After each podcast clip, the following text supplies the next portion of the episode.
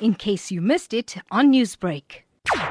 When the president visited the Department of Home Affairs to spend time with her, one of the presentations we made to him is about the e-visa regime, which uh, we have also demonstrated to him practically because we are launching it uh, uh, uh in November.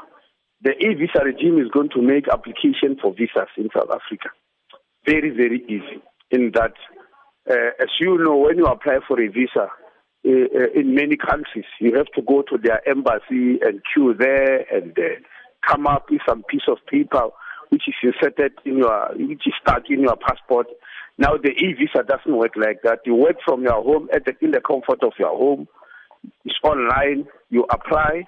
You'll only go to the embassy if there's a query. If there's no query, you apply. If the application is accepted, you get an email telling you you can move straight to the airport. You arrive at the airport, you produce an email, and, and everything runs smoothly. You get into the plane and leave.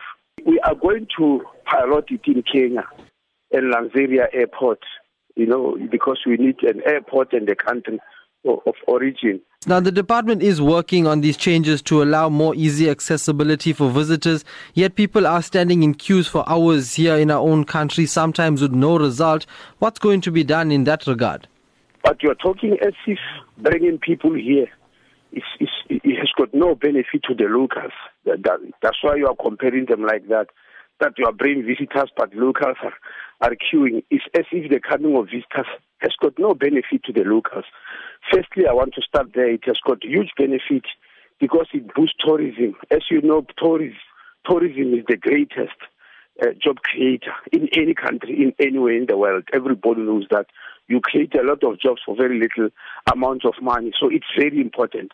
But secondly, the issue of queues cannot be solved by e-visas. There are other methods.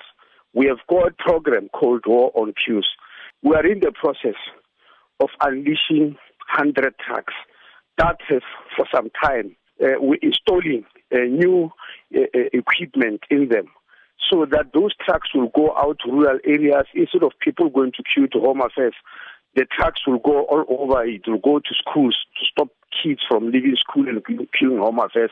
They will be serviced by those trucks. We are about to unleash them. The, the job of installing systems in them is about to be completed.